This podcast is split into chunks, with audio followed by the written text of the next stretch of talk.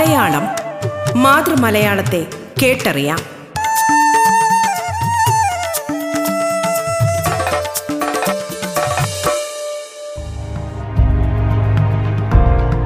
നമസ്കാരം പ്രിയ ശ്രോതാക്കളെ. മലയാള ഭാഷയെ ആഴത്തിൽ അറിയാനുള്ള അവസരമൊരുക്കുകയാണ് റേഡിയോ കേരളയുടെ മലയാളം എന്ന ഈ പരിപാടി. മലയാളത്തിന്റെ ഇന്നത്തെ അധ്യായത്തിൽ സംസ്കൃത സർവകലാശാല മലയാള വിഭാഗം അധ്യാപിക ഡോക്ടർ താര അജിതാണ് നമ്മോടൊപ്പം ചേരുന്നത്.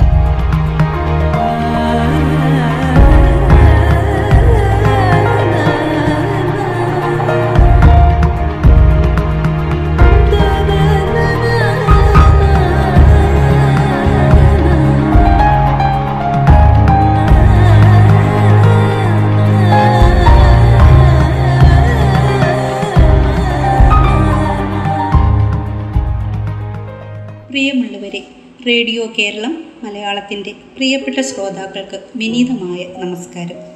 ഞാനിന്നിവിടെ നിങ്ങളോടൊപ്പം ചേരുന്നത് മലയാള ചെറുകഥയുടെ കുലപതി ടി പത്മനാഭന്റെ കഥാലോകത്തെക്കുറിച്ച് പരിചയപ്പെടുത്തുവാനാണ്. കഥ പറയുവാനും കേൾക്കുവാനുമുള്ള ആഗ്രഹം സാമൂഹ്യ ജീവിയായി പരിണമിച്ച മനുഷ്യന്റെ അടിസ്ഥാന സ്വഭാവങ്ങളിലൊന്നാണ്. അജ്ഞാതമായ കാലത്തു നിന്നാരംഭിച്ച് ആരംഭിച്ച് ഇന്നും അനസ്യൂതമായി തുടർന്നു പോരുന്ന കഥാപാരമ്പര്യം വ്യത്യസ്ത ധാരകളിലൂടെ സഞ്ചരിച്ച് കലാവിഷ്കാരത്തിന്റെയും കലാസ്വാദനത്തിന്റെയും വലിയ ഭാഗമായി തീർന്നിരിക്കുന്നു. ഒന്നേകാൽ നൂറ്റാണ്ട് പിന്നിടുന്ന മലയാള ചെറുകഥയുടെ ചരിത്രത്തിൽ എഴുപത്തി അഞ്ചിലധികം വർഷങ്ങൾ കഥയെഴുത്തിൽ സജീവമായി നിലകൊണ്ട ടി പത്മനാഭൻ കഥയെഴുത്തിലെ അപൂർവ വ്യക്തിത്വമാണ്. യമുനയുടെ ഈ കൽപ്പടവുകളിൽ നമുക്കിരിക്കാം. നിലാവുദിച്ചിട്ടില്ല പുലരുവാൻ ഇനിയും സമയമുണ്ട്. അതിനിടയ്ക്ക് ഈ കഥ പറഞ്ഞു തീരണം. ഇന്നോ ഇന്നലെയോ ആരംഭിച്ചതല്ല ഇത്.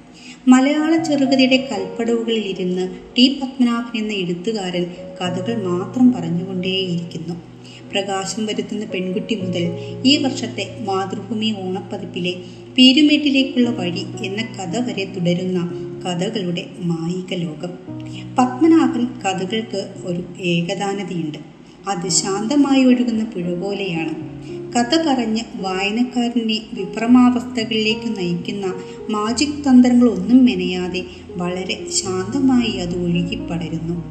ജീവിതാനുഭവങ്ങളെ ആത്മഭാവങ്ങളാക്കി മാറ്റുകയും ആത്മഭാവങ്ങളെ കഥയാക്കി മാറ്റുകയും ചെയ്യുന്ന അപൂർവ ചാരുത അദ്ദേഹത്തിന്റെ കഥകൾക്കുണ്ട്. ജീവിതവും സാഹിത്യവും രണ്ടല്ല. എന്റെ കഥ എന്റെ ജീവിതം തന്നെയാണെന്നാണ് കഥയെഴുത്തിനെക്കുറിച്ച് ടി. പത്മനാഭൻ പറയുന്നത്. ജീവിതത്തിന്റെ വ്യത്യസ്ത ഭാവങ്ങളും അനുഭവങ്ങളുമാണ് കഥകളിൽ നിറയുന്നത്. സ്നേഹവും കാരുണ്യവും അതിലെ ആന്തരിക ഭാവമായി തീരുന്നു.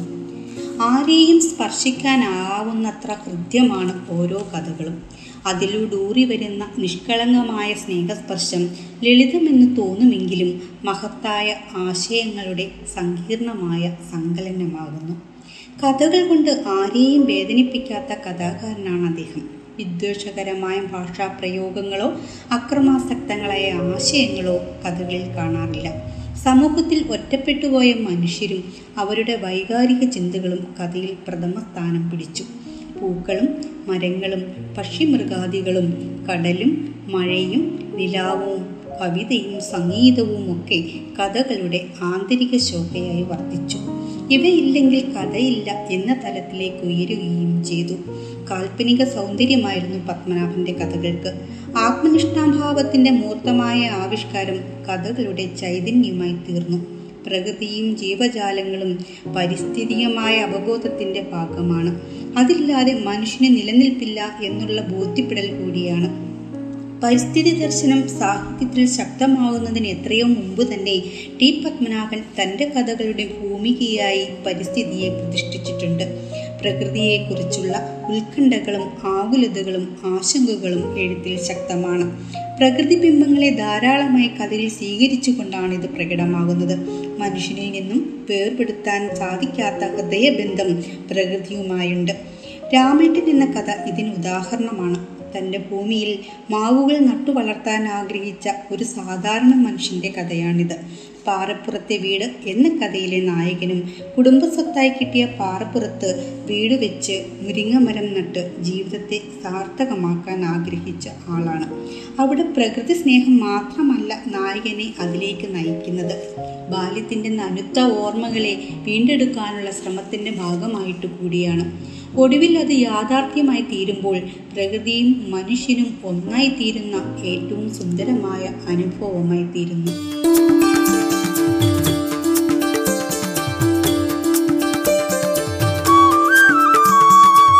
മലയാളം മാതൃമലയാളത്തെ കേട്ടറിയാം.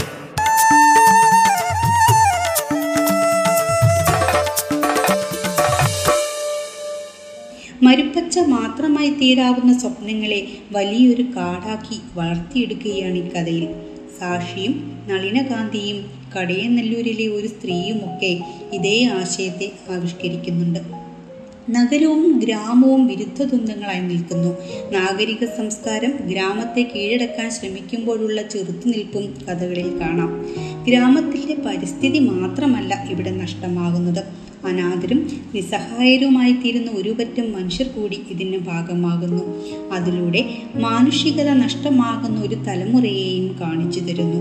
നാഗരികതയുടെ കടന്നുകയറ്റം പ്രകൃതിയുടെയും സംസ്കാരത്തിന്റെയും മേലുള്ള അതീശത്വത്തെ വളർത്തുന്നു. അന്യവൽകൃതമാകുന്ന ഒരു സമൂഹമായി ഗ്രാമീണ ജനത മാറുകയും ചെയ്യുന്നു. നാഗരിക സംസ്കാരത്തിന്റെ മുഖമത്രയാണ് വ്യവസായശാലകൾ. പൂർണമായും അതിനെ തിരസ്കരിക്കുവാൻ കഥാകൃത്ത് ആഗ്രഹിക്കുന്നില്ല. എന്നാൽ അതുണ്ടാക്കുന്ന വിനാശത്തെക്കുറിച്ച് ബോധവാനായിക്കൊണ്ട് ലോകത്തിന് ശക്തമായ മുന്നറിയിപ്പ് കഥകൾ നൽകുന്നു. സ്വന്തം ഗ്രാമത്തിലേക്ക് തിരിച്ചു പോകുവാനുള്ള ത്വര പ്രകടിപ്പിക്കുന്ന കഥാപാത്രങ്ങൾ തന്റെ തന്നെ സ്വത്വത്തിലേക്കും തനിമയിലേക്കും പോകാൻ ആഗ്രഹിക്കുന്നവരാണ്. നളിനകാന്തി എന്ന കഥയിൽ ഗ്രാമത്തിന്റെ ശാന്തതയെ സ്വപ്നം കണ്ടുകൊണ്ട് അവിടേക്ക് തിരിച്ചെത്തുമ്പോൾ നഗരം അതിക്രമിച്ചു കയറി അസ്വസ്ഥമായൊരിടം മാത്രമായി മാറുന്ന ഗ്രാമീണ കാഴ്ചകൾ വേദനിപ്പിക്കുന്നു. എങ്കിലും പ്രത്യാശ നഷ്ടപ്പെടാതെ ആ തനിമയെ വീണ്ടെടുക്കാനുള്ള ശ്രമങ്ങൾ സ്വയം നടത്തുകയാണ് ഈ കഥയിൽ. കടയനല്ലൂരിലെ ഒരു സ്ത്രീയും ഈ ആശയത്തെ ആവിഷ്കരിക്കുന്നു. ഗ്രാമീണ ജീവിതം നമ്മൾ പ്രതീക്ഷിക്കുന്ന ശാന്തതയല്ല എന്നും മടുപ്പും ഏകാന്തതയും പേറുന്ന തരിശ നിലമാണെന്നും കഥാനായകൻ മനസ്സിലാക്കുന്നു. ഒറ്റപ്പെടലിനെ ശക്തമായി കഥയിൽ ആവിഷ്കരിക്കുവാൻ പ്രകൃതിയുടെ അവസ്ഥാഭേദങ്ങളെ സ്വീകരിക്കുന്നു. പുറത്ത് മഴ ഘോരമായി വർഷിച്ചുകൊണ്ടിരുന്നു. ആദ്യം ഒരു താളത്തിലായിരുന്നു വെള്ളത്തുള്ളികൾ വീണിരുന്നത്. പിന്നീട് ക്രമവും ചിട്ടയും ഒക്കെ തെറ്റി. ഒരു മുഴക്കം മാത്രമേ കേൾക്കുന്നുണ്ടായിരുന്നുള്ളൂ. കോപിച്ച കടലിന്റെ ഇരമ്പൽ പോലെ ഒരു ശബ്ദം ധാരമുറിയാതെ വർഷിച്ചുകൊണ്ടിരുന്നു. പ്രകൃതിയുടെ അവസ്ഥ മാനുഷികാവസ്ഥയുമായി തുലനം ചെയ്തുകൊണ്ട് ജീവതാളമായി മാറുന്നു. ഇങ്ങനെ പ്രകൃതിയും ഭൂമിയും ജീവജാലങ്ങളും ചേർന്ന് കഥ വലിയൊരു ജീവിത ദർശനത്തിന്റെ പ്രഖ്യാപനമായി മാറുന്നു പത്മനാഭന്റെ കഥകളിൽ. ജീവിതാനുഭവങ്ങളാണ് കഥയ്ക്കുള്ള അടിസ്ഥാനം. ഓരോ കഥയ്ക്കു പുറകിലും കഥാകൃത്ത് ഞാനായും അയാളായും മാറി മാറി അവതരിക്കുന്നു. എന്റെ എന്റേത് ഞാൻ എന്നിങ്ങനെ തന്റെ തന്നെ അനുഭവ സീമകളാണ് കഥകൾക്ക് ആധാരം. പ്രത്യക്ഷമായോ പരോക്ഷമായോ ആയ അനുഭവങ്ങൾ വളരെ ലളിതമായി ആർദ്രമായി അവതരിപ്പിക്കുന്നു. കഥാപാത്രങ്ങളിൽ ഓരോന്നിലും കഥാകാരന്റെ ആത്മഭാവങ്ങൾ കുറഞ്ഞോ കൂടിയോ അടങ്ങിയിട്ടുണ്ട്. അതുകൊണ്ട് തന്നെയാണ് എന്റെ കഥ തന്നെയാണ് എന്റെ ജീവിതമെന്ന് പത്മനാഭൻ പറയുന്നത്.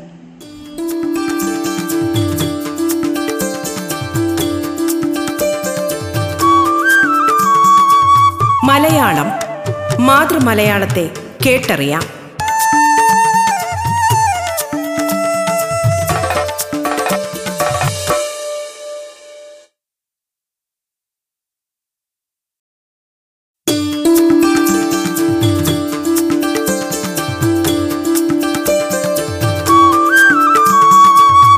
മലയാളം മാതൃമലയാളത്തെ കേട്ടറിയാം.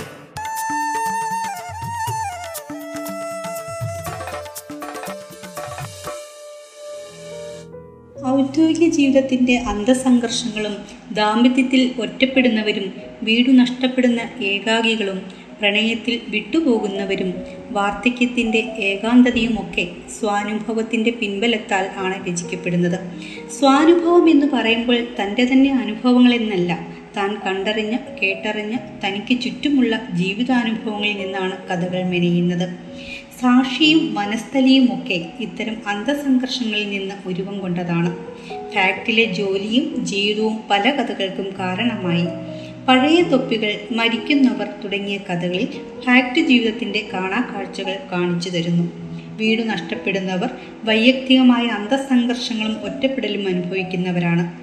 വീട് ആശ്വാസത്തിന്റെയും സുരക്ഷിതത്വത്തിന്റെയും എപ്പോൾ വേണേലും കയറി ചെല്ലാനുള്ള സ്വാതന്ത്ര്യത്തിന്റെയും നിത്യസത്യമാണ്. അതില്ലാതാകുന്ന അവസ്ഥ ഒരു മനുഷ്യന് അനുഭവിക്കേണ്ടി വരുന്നത് ഏറ്റവും വലിയ അഗാധമാവും ഏൽപ്പിക്കുക. വീട് ഭൗതിക വസ്തു മാത്രമല്ല അത് സ്നേഹബന്ധങ്ങളുടെയും കെട്ടുപാടുകളുടെയും വലകൾ കൊണ്ട് നെയ്തെടുത്തതാണ്. വീടുമായി ബന്ധപ്പെട്ട ഊഷ്മളമായ ഓർമ്മകൾ ഒരുക്കുന്ന മൂന്ന് കാലങ്ങൾ ഒരാളുടെ ജീവിതത്തിലുണ്ടാവും ബാല്യം ദാമ്പത്യം വാർദ്ധക്യം ഇങ്ങനെ. ഈ മൂന്ന് അവസ്ഥകളിൽ വീട് ഇല്ലാതാവുമ്പോൾ ഒരു വ്യക്തി അനുഭവിക്കേണ്ടി വരുന്ന ആന്തരിക സംഘർഷം പത്മനാഭൻ പല കഥകളിലും ഹൃദയത്തിൽ മുറിവേൽപ്പിക്കുന്ന നോവോടെ അവതരിപ്പിച്ചിട്ടുണ്ട്. ദാമ്പത്യത്തിലെ ഏകാന്തത വെറും ഒരു ഒറ്റപ്പെടൽ മാത്രമല്ല. സ്നേഹത്തിന്റെ ആശ്രിതത്വത്തിന്റെ പരസ്പര സഹവർത്തിത്വത്തിന്റെ ഇല്ലായ്മ കൂടിയാണ് വ്യക്തമാക്കുന്നത്. ഗൗരിയും കടലുമൊക്കെ ഈ വിഷയത്തെ വളരെ നന്നായി കൈകാര്യം ചെയ്യുന്നു. പത്മനാഭന്റെ ദാമ്പത്യ കഥകളുടെ വലിയൊരു പ്രത്യേകത അത് ആണനുഭവങ്ങളുടെ പക്ഷത്തു നിന്നുള്ള നോക്കിക്കാണലാണ് എന്നതാണ്. ഭിന്നമായ അഭിരുചികളും താല്പര്യങ്ങളും വിശ്വാസങ്ങളും സമാന്തരമായി പോകുന്ന രണ്ടു വഴികൾ പോലെ മുൻപോട്ടു പോകാൻ പലപ്പോഴും പ്രേരിപ്പിക്കുന്നതായി കാണാം. ഭാര്യയെ സംബന്ധിച്ച സങ്കല്പങ്ങൾ ദാമ്പത്യത്തിൽ പൊരുത്തക്കേടുകളും പൊരുത്തപ്പെടലുകളും അനുരഞ്ജനത്തിന്റെ വഴികൾ സഹനത്തിന്റെ ദീർഘനിശ്വാസങ്ങൾ ഇവയൊക്കെ കഥകളിൽ വ്യക്തമായി പറഞ്ഞു വയ്ക്കുന്നു തിക്തമായ ദാമ്പത്യാനുഭവങ്ങളെ വിശദമാക്കുന്ന ഒരിക്കൽ എന്ന കഥയിൽ യാഥാർത്ഥ്യത്തിൽ നിന്നും ഭിന്നമായ സാങ്കല്പികമായ ഒരു സ്ത്രീരൂപം മനസ്സിൽ ഇടം പിടിക്കുന്നു. അസുഖകരമായ ജീവിത യാഥാർത്ഥ്യങ്ങളിൽ നിന്നുള്ള രക്ഷപ്പെടലോ ആശ്രയമോ ആയി ഈ സാങ്കല്പിക ചിത്രം മാറുന്നു. യാഥാർത്ഥ്യത്തിനും സങ്കല്പത്തിനും ഇടയിൽ ജ്വരബാധിതനെ പോലെ ചുട്ടുകൊള്ളുന്നു. പത്മനാഭന്റെ കഥകളിൽ ഏറ്റവും പ്രശസ്തമായ രണ്ട് കഥകളാണ് ഗൗരിയും കടലും. പത്മനാഭന്റെ ആദ്യ പ്രണയകഥയെന്ന വിശേഷണവും ഗൗരിക്കുണ്ട്. ദാമ്പത്യത്തിൽ ഒറ്റപ്പെടുന്നവരെ മാത്രം കേന്ദ്രീകരിച്ചല്ല ഈ കഥകൾ പറയുന്നതെങ്കിലും കഥയിലെ പ്രധാനപ്പെട്ട സംഭവങ്ങളുടെ കാരണമായി ഈ ഒറ്റപ്പെടലുകളെ കണക്കാക്കാം. ദാമ്പത്യത്തിൽ മുറിവേറ്റുവാങ്ങി ഒരു പ്രണയത്തിൽ എത്തപ്പെടുന്നതിന്റെ ആന്തരിക ശോഭ വെളിപ്പെടുത്തുന്നുണ്ട് ഗൗരി. ദാമ്പത്യത്തിൽ ഇടറിപ്പോയവർ ഏകാന്തരായി അലഞ്ഞു തിരിഞ്ഞ് ആത്മശാന്തിയിൽ ലയിക്കുന്ന ഒരു അനുഭവമായി പ്രണയം ഇവിടെ മാറുന്നു. ശിഥില ദാമ്പത്യത്തെ പശ്ചാത്തലമാക്കി അപൂർവ പ്രണയത്തിന്റെ സുന്ദരകാവ്യമായി ഗൗരിയും കടലും മാറുന്നു. സ്ത്രീ പുരുഷന്മാരുടെ യാന്ത്രിക പ്രണയമല്ല ഇവിടെ നടക്കുന്നത്. ആത്മീയതയുടെ ഹൃദയശുദ്ധിയുടെ ഉപാസനയുടെ സർവവിശുദ്ധിയും വിളിച്ചോതുന്ന ശുദ്ധമായ ധ്യാന സമാനമായ പ്രണയമാണ് ഈ കഥകളിൽ കണ്ടെത്താവുന്നത്.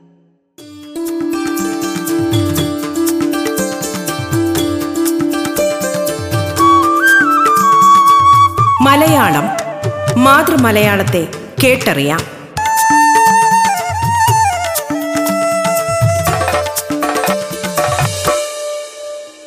രതികേന്ദ്രിതമായ പ്രണയമായിരുന്നില്ല അത്.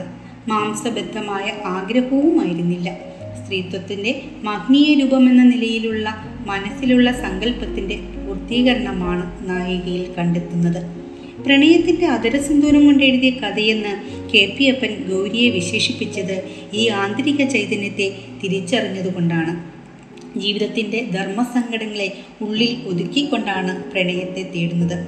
അതിനാൽ മധുരത്തോടൊപ്പം വേദന കൂടി നിറയുന്നു ഗൗരിയിൽ. ഈ സ്നേഹം മധുരമായ വേദന തന്നെ അങ്ങൊരിക്കൽ എഴുതിയില്ലേ വേദനയോടുകൂടി സ്നേഹിക്കുന്നു എന്ന് എത്ര ശരി ഞാനിപ്പോഴത് അറിയുന്നു ധർമ്മസങ്കടങ്ങളുടെ നടുവിലും പേരിടാനാവാത്ത ആഹ്ലാദം. ഗൗരിയിൽ ഇപ്രകാരമാണ് സ്നേഹത്തെക്കുറിച്ച് പറയുന്നത്. ആ ആഹ്ലാദത്തെ അനുഭവിക്കാനാണ് എല്ലാം മറന്ന് പ്രണയത്തിൽ ലയിക്കുന്നത് ഗൗരി പ്രത്യക്ഷത്തിൽ അനുഭവിച്ച സ്നേഹസ്പർശമാണെങ്കിൽ കടൽ വാർദ്ധക്യത്തിൽ ഹൃദയവിശുദ്ധിയോടെ ഓർത്തെടുക്കുന്ന പ്രണയ നൊമ്പരമാണ് മകൾ കണ്ടെത്തുന്ന അമ്മയുടെ ഡയറി കുറിപ്പുകളിലും കത്തുകളിലും സംഗീതവും കവിതയും ഗംഗയിലെ ഉദയാസ്തമയങ്ങളും ഓർമ്മകളിൽ മാത്രം ചൈതന്യവത്തായി നിന്ന അതിശക്തമായ ഒരു സ്നേഹത്തിന്റെ പൂർത്തിയാവാത്ത ആഗ്രഹം മാത്രമായിരുന്നു. ആ ആളുടെ ഓർമ്മയെ പിഴുതുകളയാനാവാതെ വളരെ നീണ്ട വർഷങ്ങൾ മനസ്സിന്റെ അടിത്തട്ടിൽ സൂക്ഷിച്ചു വയ്ക്കുകയായിരുന്നു അമ്മ. ആ സ്നേഹത്തെ ഒരിക്കലും നിഷേധിച്ചിരുന്നില്ല. അതിന്റെ പിറകെ പോയതുമില്ല. ഭാര്യ ബന്ധത്തിനും കാമുകി കാമുക ബന്ധത്തിനും അപ്പുറത്തുള്ള പ്രിയപ്പെട്ട ഒന്നായിരുന്നുവെന്നാണ് അതിനെക്കുറിച്ച് പറയുവാനുണ്ടായിരുന്നത്. ഈ ഒരു ഒറ്റ കാരണത്താൽ രണ്ടായ ജീവിതം ജീവിച്ചു തീർത്ത ഭാര്യ ഒരു വീട്ടിൽ കഴിയുമ്പോഴും ആരും അവരെ തിരിച്ചറിയുന്നുണ്ടായിരുന്നില്ല. മരണമെത്തുന്നത് വരേക്കും ഗൗരിയുടെ തുടർച്ചയായി കരുതുന്ന കടൽ കടലിലെ അമ്മയിലേക്ക് എത്തുമ്പോൾ ഗൗരി ഏകാന്തതയുടെ ഒറ്റപ്പെടലിന്റെ നീണ്ടകാലം നടന്നു കഴിഞ്ഞിട്ടുണ്ടായിരുന്നു കടലിനെയും സൂര്യനെയും സ്നേഹിച്ചിരുന്ന ഗൗരിയും അമ്മയും. കടൽ കാണാനുള്ള ആഗ്രഹം ആഗ്രഹമായി തന്നെ അവശേഷിപ്പിച്ച് അമ്മ ജീവിച്ചു തീരുമ്പോൾ ആത്മസമർപ്പണം ചെയ്ത പ്രണയം അനശ്വരതയിലേക്ക് ഉയരുന്നു. പവിത്രമായ സ്നേഹബന്ധത്തെക്കുറിച്ചാണ് പത്മനാഭൻ ഈ കഥകളിൽ പറയുന്നത്. സാമൂഹ്യ വ്യവസ്ഥയുടെയോ സദാചാര സങ്കല്പങ്ങളുടെയോ നോട്ടത്തെ കഥാകൃത്ത് ഭയക്കുന്നില്ല. ആത്മവിശുദ്ധിയുടെ പ്രണയത്തിനാണ് ഇവിടെ സ്ഥാനം. ദാമ്പത്യത്തിലെ ഒറ്റപ്പെടൽ പോലെ തന്നെ തീവ്രമാണ് സ്വയമുള്ള ഒറ്റപ്പെടലും. പത്മനാഭ കഥകളിൽ ഈ വ്യക്തി ദുഃഖത്തിന് വളരെ പ്രാധാന്യം നൽകിയിട്ടുണ്ട്. പ്രകാശം പരത്തുന്ന പെൺകുട്ടി നീ എന്റേതാണ് ഭയം ശവദാഹം കാലഭൈരവൻ പുഴ കടന്ന് മരങ്ങളുടെ ഇടയിലേക്ക് തുടങ്ങിയ കഥകളിലെല്ലാം ഈ ഏകാന്തത കടന്നു ചെല്ലുന്നു. വ്യക്തി മനസ്സിന്റെ ഏകാന്തതയെക്കുറിച്ച് പ്രകാശം പരത്തുന്ന പെൺകുട്ടിയിലെ ഞാൻ പറയുന്നത് ഇങ്ങനെയാണ്. എന്റെ ജീവിതത്തിൽ പിന്നിട്ട ഓരോ നിമിഷവും ഉത്കടമായ വിഷാദവും നിരാശയും നിറഞ്ഞതായിരുന്നു. എന്നെ നശിപ്പിക്കുവാൻ തക്കം പാർത്തിരിക്കുന്നവരാണ് ഞാൻ കണ്ടുമുട്ടുന്ന ഓരോരുത്തരും എന്നായിരുന്നു എന്റെ വിശ്വാസം. അതിനാൽ ഞാൻ എല്ലാവരെയും വെറുക്കുകയും ഭയപ്പെടുകയും ചെയ്തു. സംശയത്തിന്റെ പടർന്നു കത്തുന്ന ഒരു പന്തം സദാഹൃദയത്തിൽ ആളിക്കത്തിക്കൊണ്ടിരുന്നു കടുത്ത ഏകാന്തതയും വെറുപ്പും കൊണ്ട് എരിഞ്ഞു കെത്തുന്ന ഒരു വ്യക്തി മനസ്സിനെയാണ് ഈ കഥയിൽ കാണാൻ കഴിയുന്നത്. അതുപോലെ തന്നെ ആയിരത്തി തൊള്ളായിരത്തി എൺപത്തി അഞ്ചിൽ രചിച്ച കാലഭൈരവൻ ഏകാന്തതയും ഒറ്റപ്പെടലും പാപബോധവും പശ്ചാത്താപവും പേറുന്ന ഒരാൾ അനുഭവിക്കുന്ന ആന്തരിക ഗതിയെ ആവിഷ്കരിക്കുകയാണ്. സ്വയം പൊറുക്കാനാവാതെ പാപബോധത്തിൽ വെന്തുരുകിയാണ് അയാൾ കാശിയിലെത്തുന്നത്. കാശിയിലേക്കുള്ള വരവ് ആത്മീയ അന്വേഷണത്തിന്റെ ഭാഗമായിട്ടല്ല. ലൗകിക ജീവിതത്തിൽ സംഭവിച്ചു പോയ തെറ്റുകളുടെ പാപബോധത്തിൽ നിന്ന് മുക്തി തേടിയാണ് കാശിയിലെത്തുന്നത്. കഥ വായിക്കുമ്പോൾ അത് അയാളുടെ മാത്രം അനുഭവമല്ല എന്നൊരു തോന്നൽ വായനക്കാരനിൽ ജനിപ്പിക്കുന്നു. ഒരു തരത്തിൽ ആത്മപീഡനത്തിന്റെ വഴിയാണിത്. രാപകലുകളെക്കുറിച്ച് ചിന്തിക്കാതെ ഭക്ഷണത്തെക്കുറിച്ച് ചിന്തിക്കാതെ ആരോഗ്യത്തെക്കുറിച്ചോ ആലോചിക്കാതെ സ്വയം നഷ്ടപ്പെട്ട യാത്രയായിരുന്നു അയാളുടേത്. സത്യത്തെ അയാൾ ഭയപ്പെടുന്നത് തന്നെ തന്നെയാണെന്ന് തിരിച്ചറിയുന്നത് കാശിയിൽ വെച്ചാണ്. കർമ്മത്തെയും കർമ്മഫലത്തെയും ഓർമ്മിപ്പിച്ച് മനുഷ്യാവസ്ഥയുടെ വൈകാരികമായ ഒരവസ്ഥയാണ് കാലം ഭൈരവനിൽ ചിത്രീകരിക്കുന്നത്. ഇതിൽ നിന്നും ഭിന്നമാണ് ഭയത്തിലെയും ശവദാഹത്തിലെയും ഏകാന്തത. സ്വജീവിതത്തിൽ ആകസ്മികമായി സംഭവിക്കുന്ന ദുരന്തങ്ങളിൽ പകച്ചുപോയ മനസ്സിന്റെ ഭയങ്ങളാണ് കഥയിൽ ആവിഷ്കരിക്കുന്നത്. ഏകാന്തതയും ഒറ്റപ്പെടലും ഉണ്ടാക്കുന്ന ഭയത്തോടൊപ്പം മൃത്യുവിനെക്കുറിച്ചുള്ള ഭയവും വേട്ടയാടുന്നു. മൃത്യുബോധത്തെക്കുറിച്ചുള്ള ചിന്ത ഒരു കാലത്തെ കഥകളിൽ പ്രേടമായി കാണാം. പോലാറാം എന്ന കഥയിൽ മരണഭയം കൊണ്ട് വിഭ്രമാവസ്ഥയിലായിപ്പോയ പോലാറാമിന്റെ വൈകാരിക അവസ്ഥയാണ് അവതരിപ്പിക്കുന്നത്. മകന്റെ മരണമാണ് അയാളെ തളർത്തുന്നത്. പുഴ കടന്ന് മരങ്ങളുടെ ഇടയിലേക്ക് എന്ന കഥയിൽ വാർദ്ധക്യവും രോഗവുമാണ് ഭയം എന്ന വികാരത്തിലേക്ക് എത്തിക്കുന്നത്. മൃത്യുഭീതിയെ രോഗിയായ വൃത്തൻ പ്രകടിപ്പിക്കുന്നത് ഈ വാക്കുകളിലൂടെയാണ്. രോഗങ്ങളിൽ നിന്ന് ചിലപ്പോൾ രക്ഷപ്പെട്ടേക്കാം. പക്ഷെ ഒടുവിലെത്തി ആ ആക്രമണമുണ്ടല്ലോ മരണം. അതിൽ നിന്നോ? മരണഭയം വരിഞ്ഞു മുറുകുന്ന രോഗാവസ്ഥയും വാർദ്ധക്യവും ഏതൊരുവനും ജീവിതത്തിൽ അഭിമുഖീകരിക്കേണ്ടെന്നുള്ള അവസ്ഥകളാണ്. സ്വ അനുഭവങ്ങളാണ് കഥയ്ക്ക് കാരണമെന്ന് എഴുത്തുകാരൻ വ്യക്തമാക്കിയിട്ടുണ്ട്. ഇങ്ങനെ കഥകളുടെ ലോകം മനുഷ്യാവസ്ഥയുടെ ഒഴിവാക്കാനാവാത്ത ചില അവസ്ഥകളുടെ ആവിഷ്കാരമായി മാറുന്നു.